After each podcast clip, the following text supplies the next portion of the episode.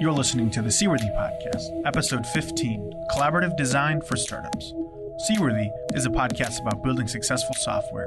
Today, we're talking about how collaborative design can push your product and business further with Kerem Suer of Carbon Health.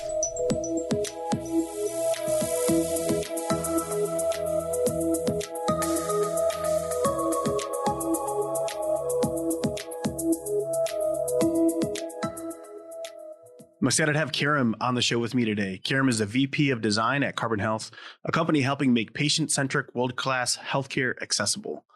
Kerem has helped design experiences for companies like Fitbit, Dropbox, MyFitnessPal, Adobe Zendesk, and more. Welcome to the show, Kerem. Thanks for coming. Hey, thanks for having me. How was your break? We're we're just recording here after uh, after the holidays. How was everything for you and the family? Uh, the uh, everything is good. Holiday break is good. Um, I kind of uh, you know unplugged a little bit. Um, but you know there was like some sicknesses on the on the kids and stuff um, running around. But other than that, it was it was fine. That's good. Did you How was stay yours? low low key? Uh, yeah, most of the same. You know, we have a at Headway we have a holiday refresh, and so we're off between Christmas and New Year's, and there's always the Awesome. draw to work more. There's always a draw to you know side projects, things like that. But um, just really laid back. Barely opened my computer, which was great. Um, Oh, came back awesome. to a mountain of of emails after break, but that's how it goes. But Yeah, yep. you know, good to good to refresh and recharge and just be ready for for the 2020. So perfect.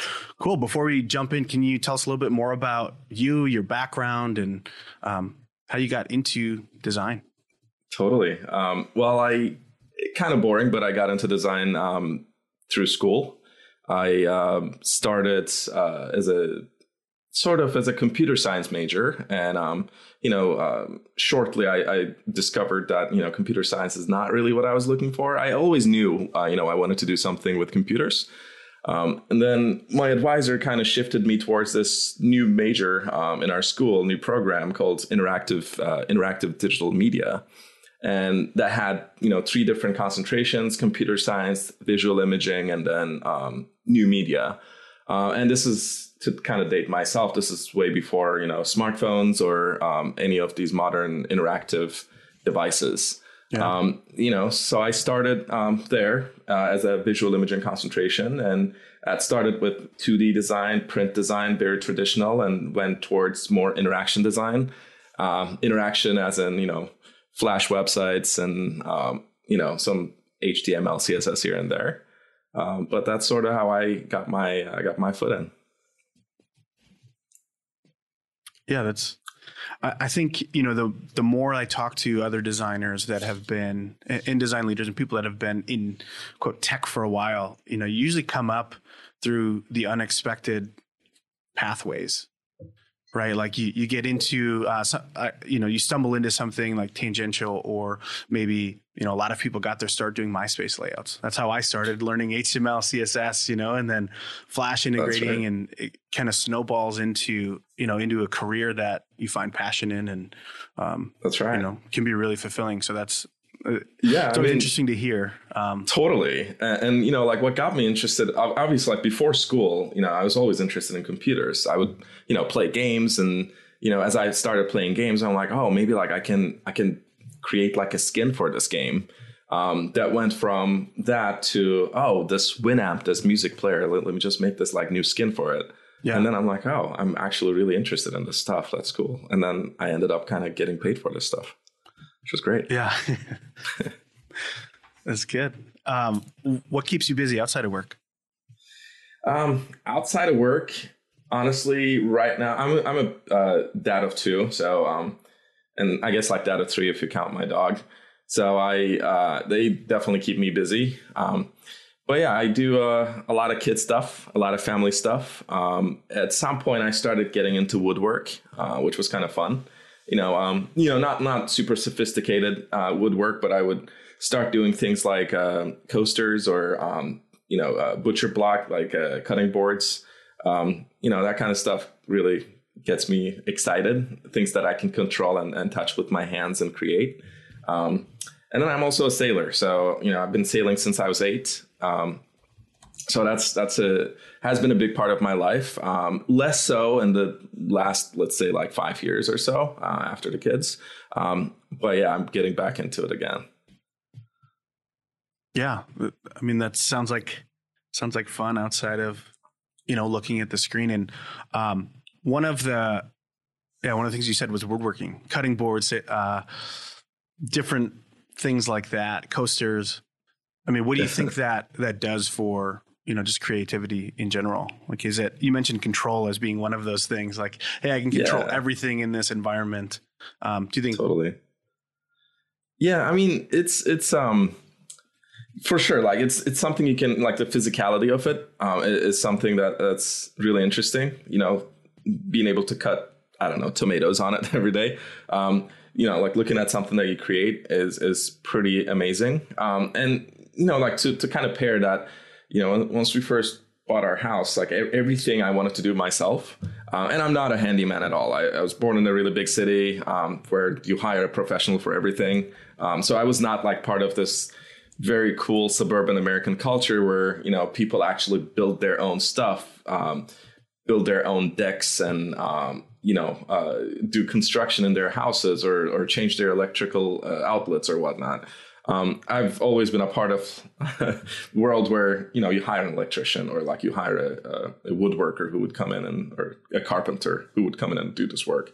Um, so I got really excited um, and, and I started with like rebuilding my deck and redesigning planters off the deck and and and this is like a fairly large deck, so it's it's definitely I um, did more than I was supposed to do. I think there, um, but yeah, that, that you know like functionality of things where I design and then, you know, kind of get to work on it and, and create it. And then every day I, I walk on it and every day I look at it. It's, it gives you a little different satisfaction. And maybe I'm so used to creating digital things, experiences, I guess, and then like looking at them on a website.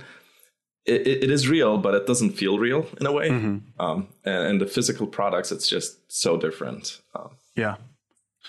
Yeah, I've been, always been super interested in woodworking. I've never actually done any woodworking other than you know shop class at school. But it, when you see somebody, you know, I think there's a lot of people in design and just in, in tech that do like to disconnect from, uh, you know, from the screen and do something with their hands, whether that's woodworking or knitting or sewing or whatever.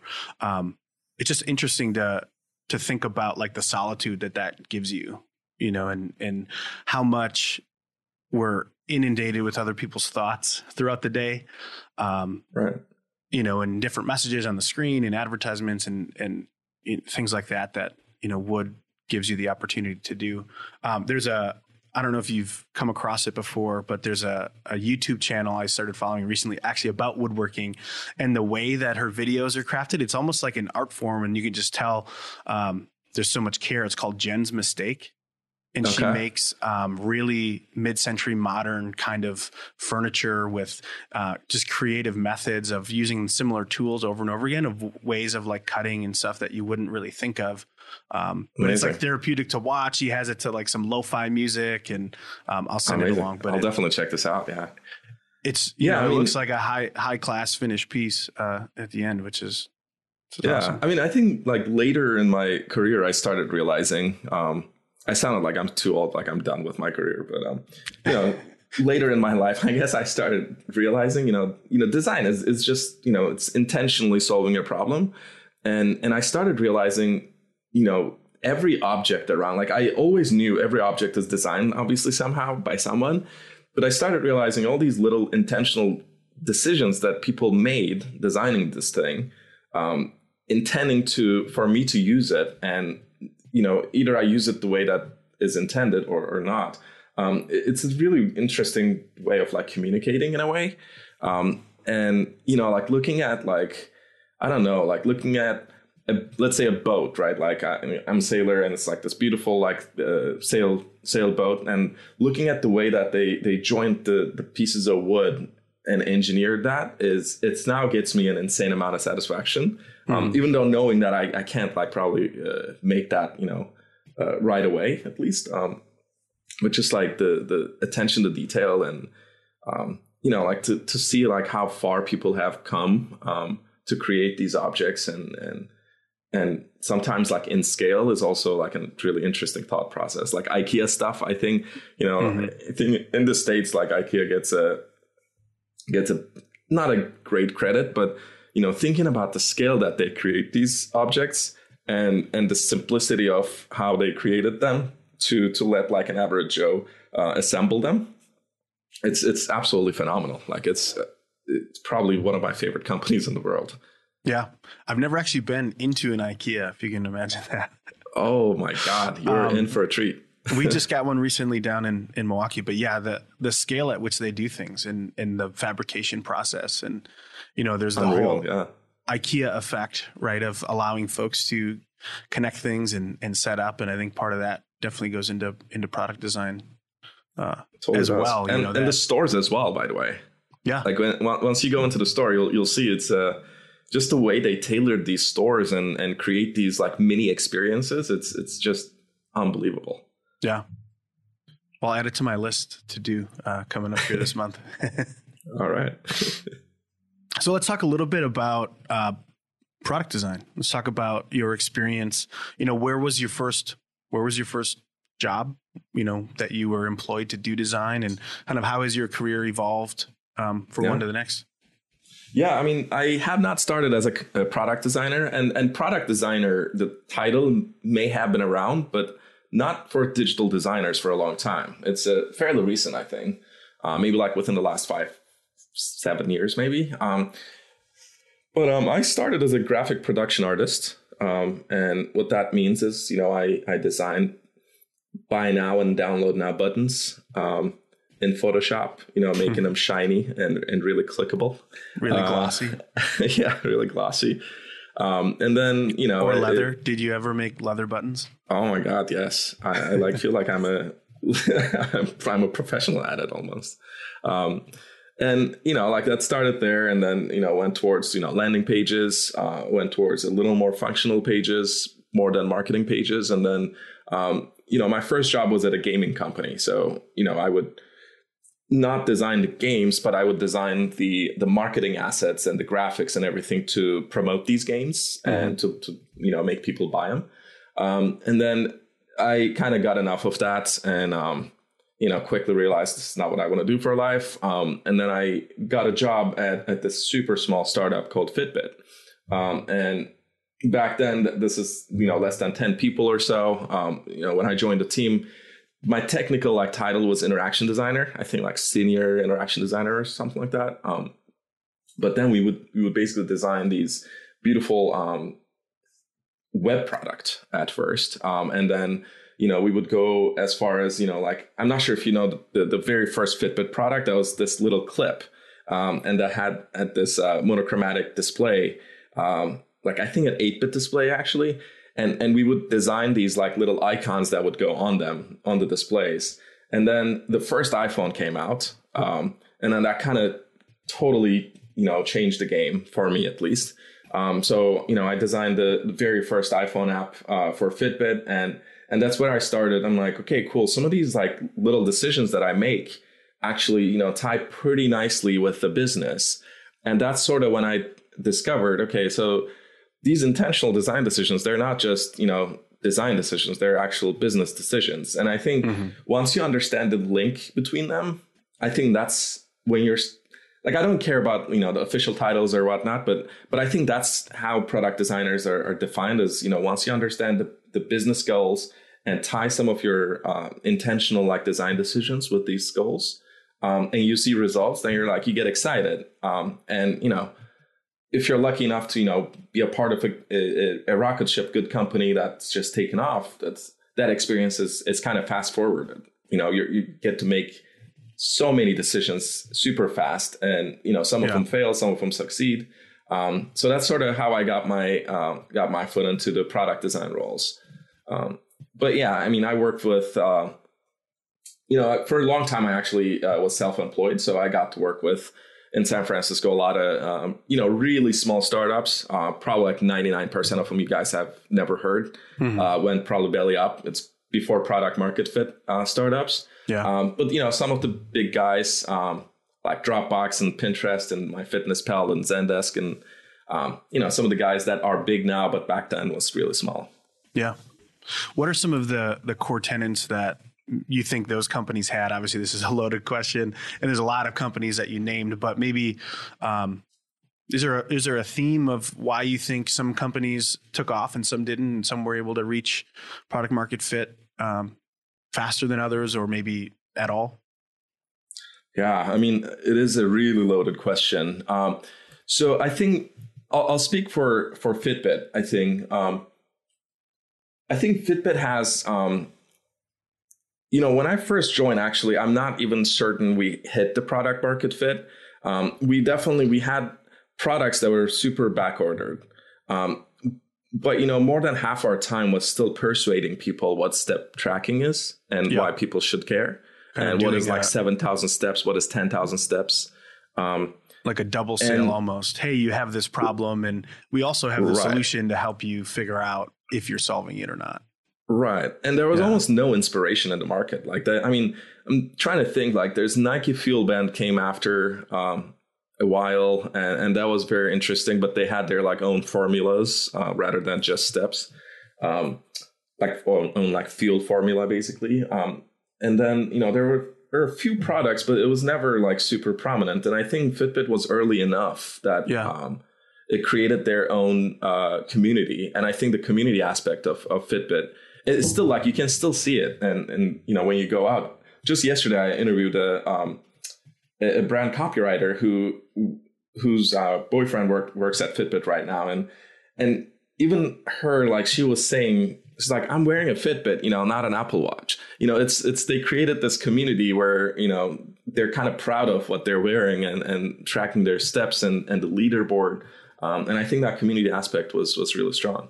Yeah. And and i think like sorry the long answer is like i think the community is is what made fitbit what it is right now is is they created this as competitive but not super exclusive community, and and that kind of drove the the company uh, to success. Yeah. And in the time that you joined Fitbit, do you remember? Do you remember what year that was? Is that two thousand early, like maybe eleven or something? Yeah. 11, yeah. I remember at the time when Fitbit came out, um, I didn't work at a big company, but my brother was working for a big printing warehouse uh, company here, doing some XMPie uh, on some Kodak presses and, and stuff like that. But they would, you know, all of the employee engagement and healthcare, you know, incentives and stuff were tied to this little tracker that you don't really, you never got a report on whether or not you were hitting steps, but it was this tracker that, you know, you'd walk through the front door and they had uh, these RFID readers set up and it would pull the chip count from it when you, you know, got there. Um, but really, you know, awesome. not giving the people who are who would use that information to be motivated to do more the tools they need to actually say like yeah i should go for a run or i should go for a walk or i want to hit this goal. Um, you know i think that's part of the the traction. Um, just looking back that i saw fitbit kind of take off is like get the hands or, or get the the tools and the decision making power back into the users who are actually wearing them you know, right. more of a personal tool rather than a corporate engagement strategy. Totally. And, and, it was it's it was all about the behavior change as well, right? Like I mean pedometers existed for a while. Yeah. Um generally for old people, but you know, it's you know, the the reason for a pedometer is the, the doctor would say, Hey, you need to get some activity and, and you need to like know how much activity you're getting. And to create that behavior change, you need to kind of create this loop of giving feedback as well. Um, so for the pedometers, the feedback I think was was not existed existing. Um, so you know you would still get you know you would still see the number of steps you stepped, but you know no one is telling you you actually hit your mark, or no one is telling you hey you know what Susan also hit her mark, or you know you want to step ten more steps from the, her from her or something. Mm-hmm. Um, so that gamification also kind of worked, I think, at that time. Yeah. So was your role after Fitbit? Um, did you go to Omada Health shortly after that, or were you kind of in between?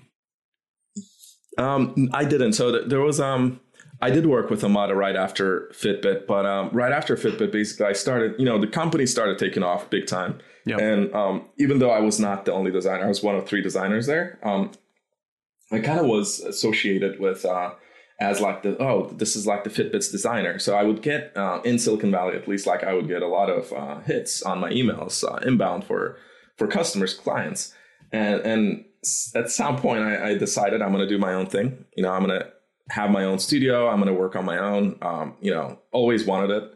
Um, so I kind of uh, took the leap and um, you know created my own little studio just by myself. Um, at some point, I hired a few designers with me. Um, but um, then you know, Omada Health was one of those uh, one of my very first clients um, as a self-employed person, um, and and they they were back then at least like maybe three, four, or five people uh, in like a co-working space. So that was that was pretty fun.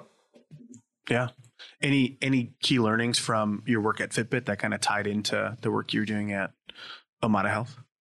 Oh, for sure. Um, you know, just just so people know, so Omada Health uh, basically um, creates these online programs um, to uh, to prevent uh, chronic diseases, and and the first one, first chronic disease we worked on was prediabetes.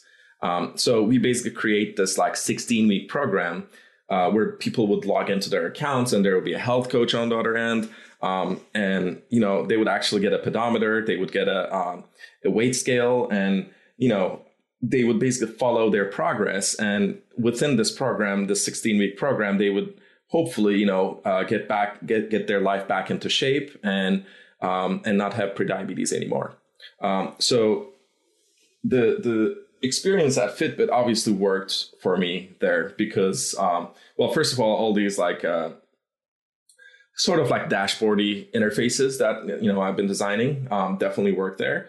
But also, you know, some of the learnings on you know how behavior change works. You know how after each action you need to give feedback to users, and this feedback should be in a in a calm tone. It should never be super alerting. Um, even if they do something wrong, you know, it should not be super alerting. So a lot of these learnings, I, I think, played into it. But I, you know, I also learned a lot at, at Omada, and yeah. to the point, actually, later on, I, I joined Omada Health um, you know, when they grew into this large company of like 100, 150 people, um, then I joined the team to uh, to lead their design org of like nine or so designers. Yeah. A lot of uh, a lot of healthcare, a lot of startup experience, kind of leading you to, you know, your path today at at Carbon Health. But we'll we'll talk about that uh, in a little bit. One thing I wanted to chat chat through is just uh, some pitfalls you've seen, you know, startups have and, and designers specifically at startups and their design teams and how they they organize. Uh, one tweet you had, and I'll just read it off, not the whole thing, um, but maybe uh, we can chat a little bit more about it. But um, have been an interdisciplinary designer at startups for over a decade now. Here are a few things I've learned, um, and then you kind of go on to list a few really really great uh, tenants that you know we definitely believe in here. And I think that it's, I don't know if there's one that sticks out to you specifically that we want to talk about, or we can just kind of go down.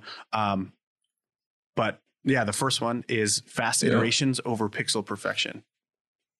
Yeah, for sure. I mean, honestly, like all of these, let's read them, and I, I believe them kind of equally.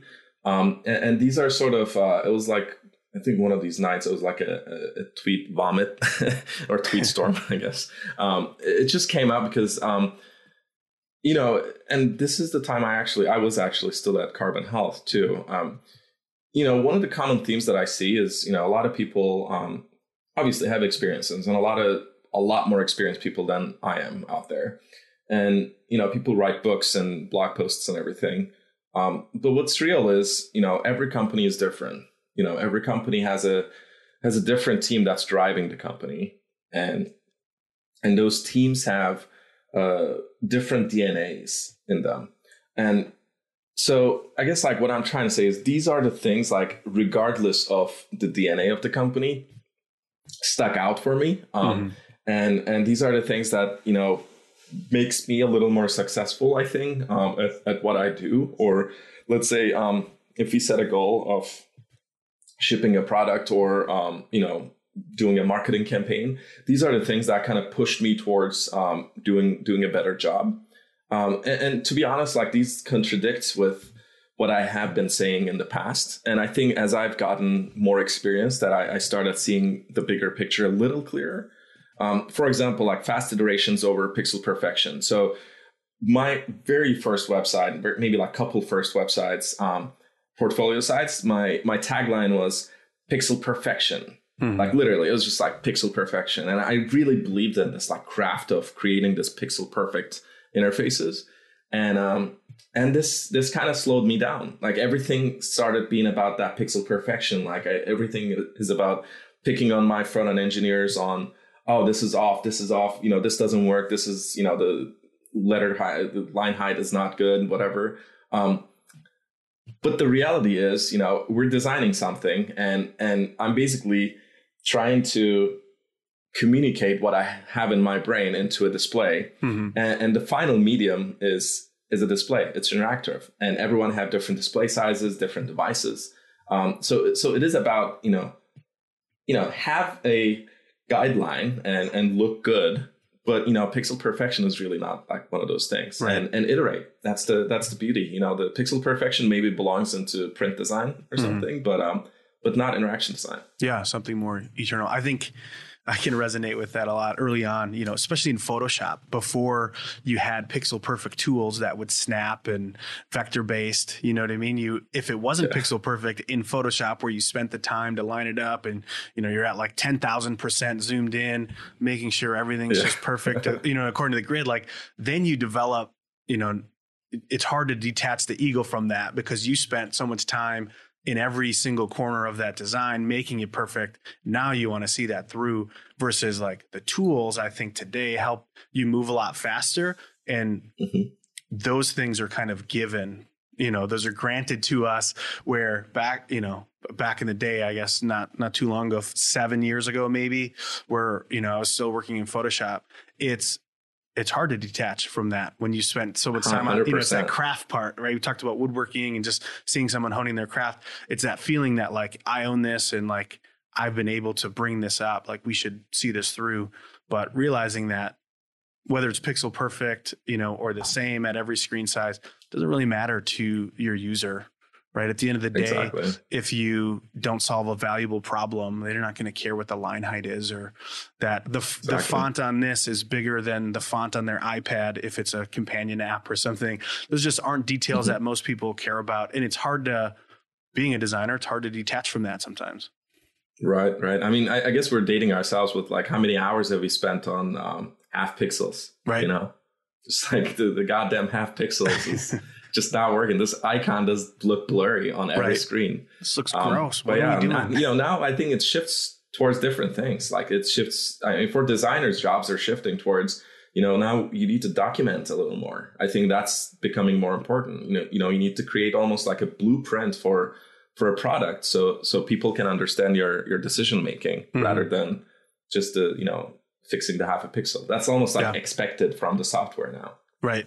Right, and those are things that it's you know it's taking off of your plate. But if you know like the one man one man band where he's playing, uh, I don't know if you've ever seen one of those. They're playing like ten instruments at a time. You know, imagine you had somebody come up and join the band, and he handed one off, but picked up another instrument at the same time.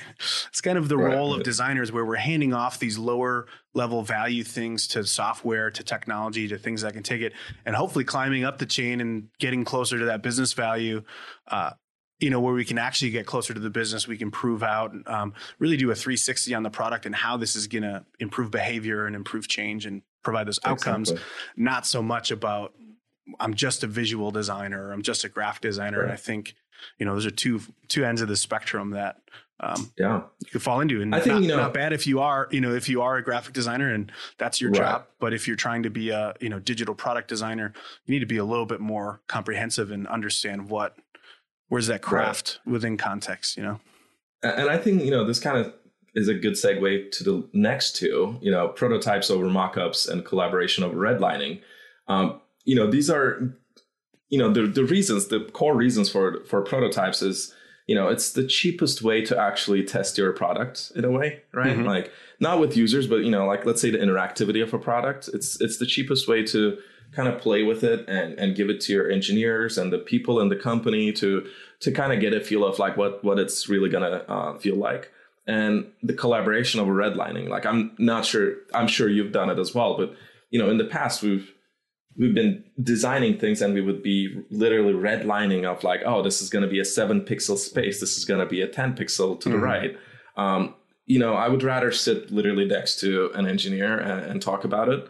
Um, and you know kind of collaborate over it. And and now there are amazing tools out there. You know there's a you know there's the figmas and adobe xds and and you know all these tools are going towards um, you know real time sort of uh, designing together collaborating. Mm-hmm. um, and and it's been amazing because because this is the collaboration also um, opens a lot of doors. Like you i mean this is like maybe a blanket statement but there are a lot of designers out there. Like it's not only the, the people who have the title. Mm-hmm. Um, you know, designers are, you know, there's a, your CEO is a designer, your engineers are designers, maybe not the title, but, you know, they are intentionally solving problems and, and people have a lot of ideas. So it's kind of your job to capture these ideas and then, you know, obviously document them, take notes, um, and, and do prototypes and, and, you know, kind of give them, um, what comes out of this is as like an entirely collaboration, collaborate, collaborative uh, process. Yeah.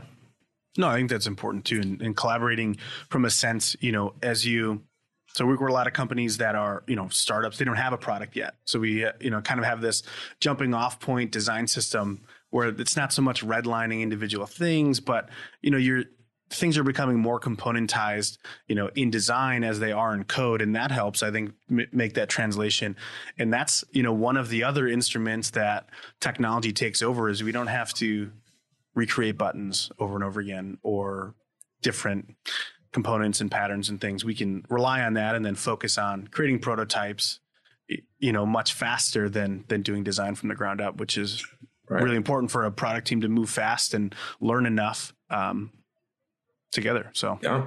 I mean, engineers are probably laughing at this because you know that that is how engineering works. Yeah. Like I mean, from the get go, right? Like before design systems or whatnot, um, you know, a website has a style sheet. Yeah. And the cascading style sheet is done for this, so you don't have to repeat your code. Right. Um, well, we'll yeah. No, no inline, you know, no inline right. styles. Yeah. Um, let's see. One of the other ones? Uh, more design uh, take crits. notes. Yeah. Yeah, yeah.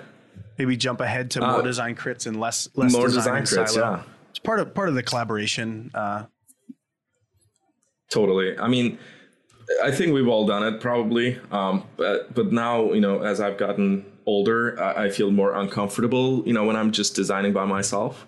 Um, you know, I, even if your team is really small, even if you don't have a design team, um, I think just like showing your designs, walking people through your your thinking process, and not just showing visuals because you know that that that that is easy, obviously, right? Like you can just take a screenshot and send it to people, um, and people can give you their aesthetic reviews. Um, but more so, you know, if you're solving a problem, you know, walk people through what you were thinking, well, what the problem was, mm-hmm. what your solution is, and and how you think it's going to solve um, the big problem. And I think, uh, and, and the the idea exchange there is is what's kind of makes you better um, and, and, makes you a little more vulnerable and that's that's obviously uh, one thing that designers are are constantly working on to you know kind of unpair from their work as mm. as their craft because um, because technically it's just you know they're finding solutions and and work always gets better solutions always will get better um, well where, when you think like you know if you think about uh, design as art you know this it's if you think about it, your solution as self-expression, let's say, you know, it doesn't really get better. It's subjective. It's like you get attached to it, but mm-hmm. you know, um, the the more design critiques you do, uh, the more you unpair from your work and and uh, understand that the solution actually has many more uh, options that you can you can work on, and um, sometimes you know, like that's capturing that is is what really matters. Yeah. Yeah, it's very easy to to focus on, you know, your work and be attached to it. We talked about that a lot, but it's much better to see that traction and be a part of a team that's that's growing than be defensive about or a product that's growing and solving a problem than be defensive about uh, you know certain things that don't matter. It's just trying to understand the nuance of that. Where right. when does when does it make sense to be perfect and when is progress enough? Right. Yeah, I mean, uh, honestly speaking, like you know, designers, we, are drivers at some point, right? Like we're, you know, we, we can't just drive by ourselves, but we need to we need to kind of uh, we're I mean, I guess like not a driver, but like a, a vehicle, right? Like you know, we're we're carrying these solutions um, to the final point, um, and and we need to kind of get directions from other people as well at the same time. This episode is sponsored by Headway. Headway helps startups and corporations bring entrepreneurial ideas to market and keep them there. Whether you want to bring a new idea to life or improve the one you already have, Headway can help through product strategy, design, and development. For more information, you can head to our website at headway.io. Through this podcast, Headway is excited to give back to the community because we all know a rising tide lifts all ships. So go forth and make waves. So let's talk a little bit about uh, Carbon Health. All right. Yeah. so, uh, when did you join Carbon Health team? Um, I joined, I believe, about eight months ago now. Uh, so uh, early 2018 or Yeah. 2019. Sorry. 2019. Yeah. Yeah. So what um, what kind of stuff have you been working on lately? Yeah, I mean, Carbon Health is is awesome. It's it's one of the not. I mean, it's it's probably the best company I've ever, worked with. Uh, worked at. Um, so um, it was a cool story. So I actually was self employed back then, um, and and our CEO Eren um, kind of reached out to me. Uh, to say like, hey, you know, we had a mutual friend, and, and we wanted to explore, you know, if I can do a project for them, um, project or two. Um, and as he was talking about the product, the product and, and the entire market and, and how they're trying to solve some of these problems, I uh, kind of shifted the topic. I'm like, okay, cool. Not not to like change the topic, but are you guys looking for a full time designer? Um, and and he said, you know, they would be definitely interested. And we definitely decided there that I was going to join full time. Um, and and the reason for it is honestly, it's a in a way, it's a designer's playground. And you know, I'll, I'll talk about like the business and you know our mission and and why carbon health makes the world a better place. Um, but from a very pure like selfish design perspective, it's it really is a designer's playground. We have we have digital products, we have um, physical experiences, we have physical spaces, um, and, and these physical spaces with technology is connected to the experience, to the patient's experience throughout. Um, and then when patients go home, there's another digital experience on their phone that they can get back to. Um, and there are countless interactions. Um, hold on one second. Sorry, that was my dog walking in. so like learn how to open doors now. So um, Smart. yeah, so there's like countless interactions with patients and, and these like meaningful interactions we get to kind of decide. And and from an engineering and design perspective, it's it's a super tight knit team. Um, we're really, really extremely small. Um, to the point like we have three designers. Um, and one of them is like a, a lead marketing designer and, and the other two including myself were you know product and, and i get to kind of touch everything in the Yeah. company um, and then we have very small engineering team as well um, and and we control a lot of the product and a lot of the the uh, experiences um, so carbon health um, kind of like roll back and, and people will are probably wondering what it is so it, it's basically think about a, a health clinic um, that is built from ground up um, you know which means you know it, it's not your your traditional mom and pop health clinic not that it's a bad thing but you know we we actually look at a lot of these um, traditional health clinics and you know we don't go in as a as a typical Silicon Valley way of like we're going to redesign healthcare and we're going to redefine everything. Um, but we actually look at how it's done right now, and and we discover a lot of the inefficiencies in it. Um, and this includes you know inefficiencies on the uh, on the provider side, on the doctors, nurse practitioners, nurses. Um, you know these are amazing. These are super educated people who have gone to amazing schools and and and studied just studied enough to, to take care of people. Um, so we don't believe they're bad. We believe that the systems that they use are bad. So so we basically create efficiencies for them. We create um, uh, we we created you know from ground up the electronic health record um, that plays well with other systems. So you can a, a typical example would be like let's say you have you have fever, cold, flu, whatever. You're not feeling well. You're going to an urgent care. Um, I'll tell you my experience. Um, uh, you know, I would go to an urgent care and they, they would say, all right, cool. Do you have your health insurance card? So I would give my health insurance card uh, if I have it. If I don't have it, I would have to like look for her and go on the healthcare side, whatever. Um, and then, you know, they would sign me in and I would sign a bunch of stuff on paper. I would fill in forms, um, and then they would ask me things, and I would just like fill that stuff up and, and answer questions. And then they would do like let's say a, a chest X-ray, um, and after all of this is done, let's say they would prescribe some medication for me, and I would have to like tell them which pharmacy I have to I want it at, and I would then have to go into the pharmacy. If I want to check out my ch- chest X-ray, I would have to like literally like in my very recent experience, they they said, hey, here's a CD for you. Yeah. And while this is cool, maybe for 2000, I don't know, six. Um, you know, nowadays, you know, like you want to see the stuff. So with Carbon Health, this experience would be you would go into a clinic, um, which you can already book your appointment, so you don't have to wait at all. Um, and there would be an iPad kiosk, and you would fill out that information, tap, tap, tap, very easily. Mm-hmm. Um, you would sign your consent forms, and um, you would go into the room, and the doctor would already know where you're coming from, your your medical history already has the documents uh, on on their iPad, on their or uh, computers, and and they would easily consume this. And within the uh, exam room, there's an iPad, uh, there's a, a, Apple TV application where you know you would see all of this information very transparently, and they would assess you, examine you, um, uh, examine you, and then you would take the x-ray. And literally as the x-ray is taken it goes into your uh, iphone app. Hmm. so you can just tap and see your x-ray results. Yeah. Uh, and for your prescription as you're checking out um, by the way all the like health insurance card you just scan your card on the app and it's done um, and on your way out they'll say hey you know like do you uh, would you like your prescription here or would you like it would you like us to ship it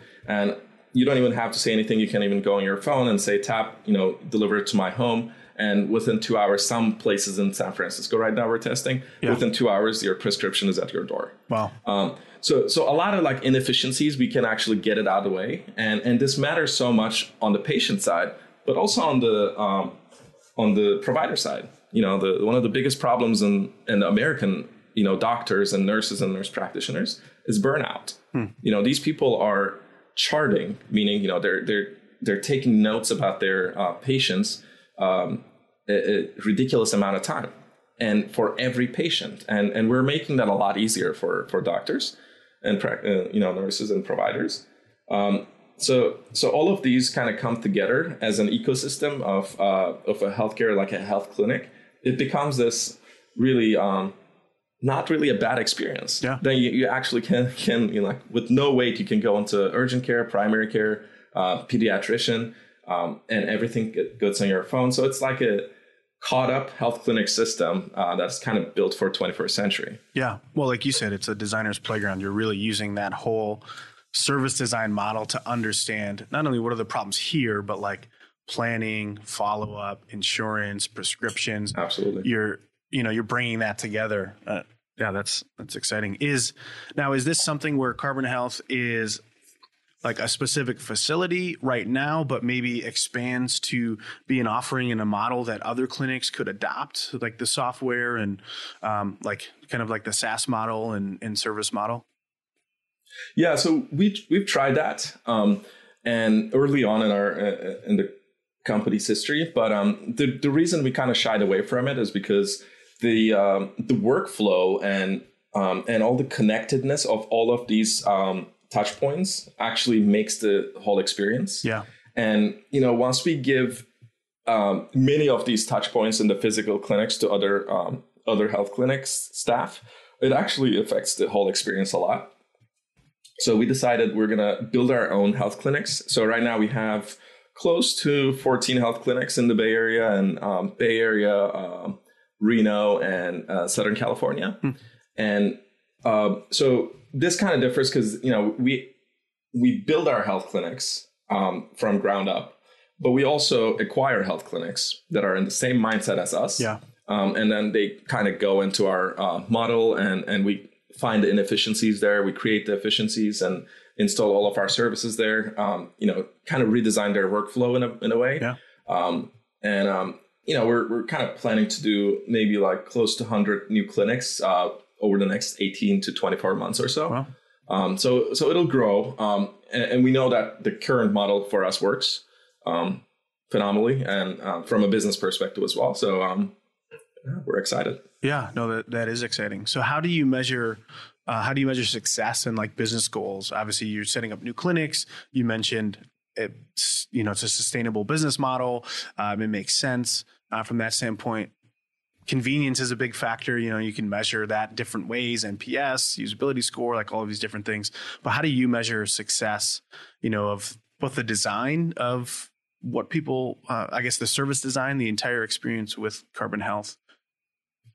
Yeah, I mean, great question. So there, there traditional ways of you know measuring the NPS is a good one, um, and we definitely you know look at them and um, and we look at our reviews. Um, the the thing is, it's you know we're we're not really uh, redefining anything. We're we're kind of uh, not reinventing the wheel again.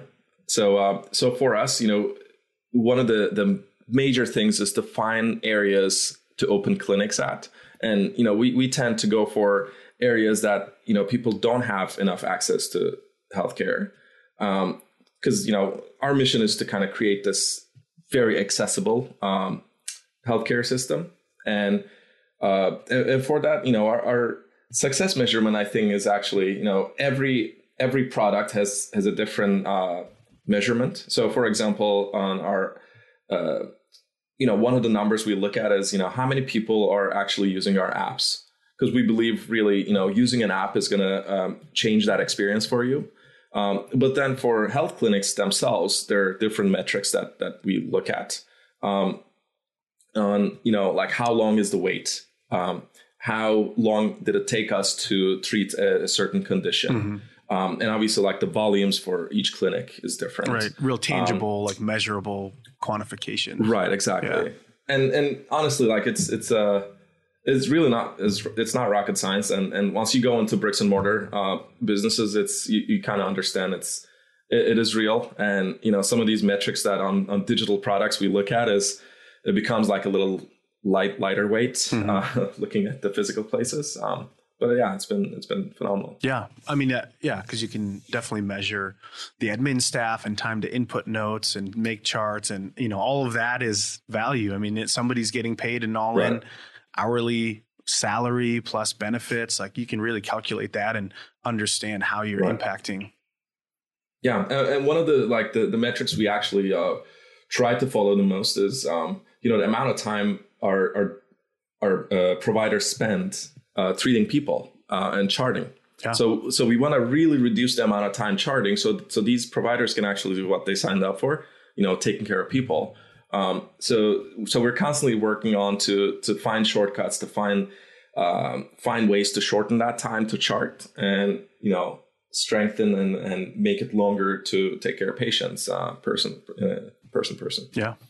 How do you um, how do you prioritize you know whether that's new features or new offerings um, you know that you're bringing to to your existing clinics how do you prioritize what kind of gets built by your product team what gets worked on by marketing um, what are some of those yeah. kind of leading uh, indicators that's that is a great question as well. Um, so because we're a super super small tight knit team, um, you know, we commonly we have meetings. Um, like let's say uh, last yesterday, um, we had this roadmap meeting, which we do every two weeks, um, and we meet our uh, clinical staff. And you know, we have we we all use this like very centralized uh, documentation um, platform, and you know, everything gets documented. Every feature request counts. Um, you know, honestly, my favorite people are the the central support team because um, they they're like the face of uh, Carbon Health. They talk to patients every day, all day. Yeah um, you know, talking to them and and getting ideas out of them is is amazing. And and not to mention they also join our meetings as well. Um, but then you know the clinical staff would come in and say like, okay, cool, you know, like taking care of this procedure. Um, it took us a little long, but if we did this and this and this, it would be a lot shorter. Yeah. What do you guys think? And you know, we would come up with our own like technical. Either there's a technical difficulty, but you know, on the software side, anything is possible. So generally the answer to them is like, all right, you know, when should we build this? Mm-hmm. And then um, we actually have literally one product person, and that is like a half product person and half designer. Mm-hmm. Um, and then we have our CEO, who's also like a half of everything. Um, so he's also very product heavy. So we would all talk and talk shop and, and talk about priorities and what we should be doing. Um, and we also have quarterly meetings. So, you know, we have our OKRs and roadmaps and, you know, like the company wide, like broad uh, objectives yeah. and, and sort of like uh, general paths that we want to go that quarter. Um, and, you know, we run all of them together and, and we come up with the, the perfect formula of what to build. Yeah. It's good. Yeah. When you, it's always good to have that mindset of, you know, you're not recruiting doesn't seem like you're recruiting your users. The the clinicians that are there are in the mindset of like how could we make this better in the weeds you know? So you almost have like this continuous ongoing diary study you know that you might run at other companies where you know we'll do that if we don't have access to people around the clock. Is like keep track of what you you know what you've done what time it was what do you think could be improved about that process? But you ha- kind of have that baked in. So i could see you being able to iterate really quickly and learn um, from what you're deploying. That's that's awesome. Absolutely, yeah, yeah. The, the close communication loop, I think, is is one of our differentiators, and and I often would say like startups or startups and bigger corporations, which you know who we're against up to here. Um, you know, they're they're two different um, vessels, and and because I'm a sailor, I like water. Um, so you know, startups are, are like uh, speedboats. Um, and we can maneuver super fast mm-hmm. because we're really, really small. Uh, where these big corporations, even though they know the right answer, sometimes their maneuver is a lot slower. Yeah. Um, so you know, we get to find inefficiencies and and kind of react to them uh, in, a, in, a, fast manner. Right. You almost imagine a, a speedboat running next to uh, like a carnival cruise ship. Right, where you right. one slow moving but has a lot of momentum, but you know can get a lot of people there, you know, in an amount of time. The other one you can get a short amount of, you know, smaller amount of people there very yeah, quickly. To- totally. But, you know, the Carnival ship has, you know, 30,000 people on them. Uh, yeah. so, so we're going to get there, but you know, they're, they're definitely, we're also looking up to a lot of our competitors and looking up to a lot of the existing systems. Yeah. Um, uh, yeah. For sure. Um, any tools that you use internally at Carbon Health that you don't think you could live without? Um, yeah, I think Notion is one of them.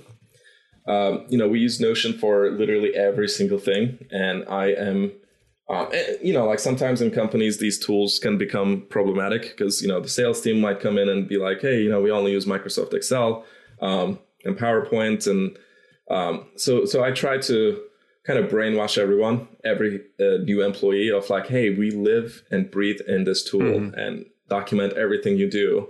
Um, so it's been pretty great. Um, I think it can get better, but you know that's one tool we can't uh, live without. Um, on the design side, um, we're um, in a polite way, we're like a shit show. We use every single tool, um, and this started with you know we're traditionally the Carbon Health was using Sketch, for example, and then you know when we when I first started, I'm like, eh, you know, Sketch is cool, but you know, have you tried Figma? Um, and then we started trying Figma, and then we tried Figma. I'm like, ah, you know, Figma is cool, but you know, I can't design offline. Have we, you know, should we try XD? So now we're like trying XD. Um, you know, count also like all the prototyping tools of like Framer and and Principle and InVision. So we use every single tool, and and honestly, because this team is small, um, we kind of like it. So you can find like one file for uh, a single product on Sketch, and and the next version could be in Figma, and the next version could be in XD. Yeah, and we all you know are capable of using these tools. They're fairly similar. Um, I'm not sure if engineers like it, but um, designers definitely we, we, we, like using every single tool. Did you check the prototype? No, the other prototype. The other. Yeah, exactly. Yeah. I mean, just yesterday I was like, "Hey, have you? Where's this like new file?" I'm like, "Um, should be on Sketch or Figma or maybe XD. I don't know." Check all three and come back. Yeah. Yeah. So you mentioned Carbon Health looking to expand, you know, the next 18, 24 months, that sort of thing. Anything else next uh, for you and the team at Carbon Health? Yeah, I mean, so I'm actually not even sure if I'm supposed to talk about this, but um, so we we have these so physical uh, experiences are great, um, but it's also a little harder to scale. Um, you know, because you need to kind of build and get permits, and and kind of building a health clinic from scratch has been a learning experience for me for sure. Um, but we, we also want to, we're, we're, exploring this uh, traditionally called telemedicine, what we call virtual care for now, and named TBD sort of. Um, but we're exploring these uh, virtual products where basically wherever you are, you can um, you can tap a button and, and be able to talk to your doctor. Um, you know, let's say, or talk to your health team, and um, and we're trying this stuff in, in different verticals as well, uh, which has been super exciting. So you know, one of them is I'm fairly passionate about is pediatrics. Um, so being able to talk about um, saying like you're a new mom or dad and and your kid has fever, you know, being able to connect to a, a pediatrician right then, we believe can be really powerful. Mm-hmm. We don't believe, you know, necessarily virtual products is the answer to healthcare, but I, we think like it can be a really complementary complementary experience where you know um, you actually get a lot of value as a patient, mm-hmm. um, and also a, a, model where we can actually scale that a lot faster on the software side. Um, so so that's definitely something I'm I'm very excited about. Yeah. We're we're fairly close to shipping our first uh, first sort of like data product, um, and then you know we'll we'll work on work our way towards the the other verticals. Yeah, the the virtual doctor visits uh, is actually on the homepage right now, and I clicked into it, and I can schedule a virtual urgent care session in about 25 minutes. That's right. That's pretty. That's that's that's pretty good, yeah. right? I mean, and and this is this is only going to get better, and this 25 minutes actually is kind of like within our metrics, it's fairly slow. Um, you know, you should, you should, you know, our goal is to do like within five minutes, you need to be able to connect to some, yeah. uh, your health team. I mean, that's the difference, you know, for a lot of people for virtual urgent care is going from, do I need, is this something I need to worry about? Hey, I just, found, you know, saw this or noticed this, or I'm feeling this, like, do I need to come in? Like, should I, should I handle this right now? You know, just getting that opinion uh, exactly. I, I, mean, or like you know, we believe like you should have your primary care physician. You know, um, and let's say like you have your go to urgent care place, but let's say you're traveling and you're in Los Angeles, um, and you know you are not feeling well, you have fever. Um, you should be able to connect to the health team that that you were seeing before, yeah. um, and get quick answers instead of just kind of googling what fever is, and you know that usually doesn't turn out good. Yeah. what advice would you have for startups or designers uh, looking to really reach that next level of growth or you know go beyond product solution fit? Yeah i think um, you know i see prototyping as, a, as an extremely important tool. Um, and, and, this is not just like prototyping internally but um, you know creating prototypes and putting them in front of uh, potential customers patients um, i think is super powerful and, and undervalued in a lot of startups that i have worked with um, so that that is one. Um, on the engineering side, you know, I I stuck to this uh, quote from from one of my um, one of the co-founders I worked with um, that you know the market doesn't wait for your refactor. You know, when and and this kind of counts for design as well. The the market doesn't really wait for your redesign. Like you're if you're solving a real problem and if that problem if that solution doesn't include the the beautiful aesthetics or the amazing uh, backend code, um, put your product out there um, and and start solving the problem right away, and then work your way. And at least on the software side, you know, for us, it's slightly different because we have the physical aspect of of things as well. So everything we do has to be uh, worked into a workflow with real people, mm-hmm. real you know experiences. Um, but you know, get your product out there. It can be a small thing. Uh, it can be a big thing. Just get it out there and um, then work your way into iterations, um, making it perfect and and maybe not pixel perfect, but you know, making it to the way that you intended to design it. Yeah. No, that's great advice. Where can yeah. people find Thanks. you online and, and follow more about you, your journey, uh, Carbon? Yeah. Um, so carbon is easy. Go to carbonhealth.com. Um, and people can follow me. I'm fairly active on Twitter, just watching, um, you know, the, the weirdness is happening in our world uh, and commenting on them on Twitter. You can follow me at uh, Kerem, at Kerem, K E R E M. Um, and um, you can also go to kerem.co. Um, and that would be my website. Awesome. Well, thanks so much for being on the show. It was great, great talking and, and learning more about your experience, how you're changing healthcare at Carbon Health. Appreciate it. Cool. Yeah, thanks for having me. It was fun. Thanks for listening to Seaworthy. Connect with us and ask questions on Twitter at SeaworthyFM. Make sure you subscribe, and if you enjoyed it, leave a review on iTunes. Sail forth and make waves.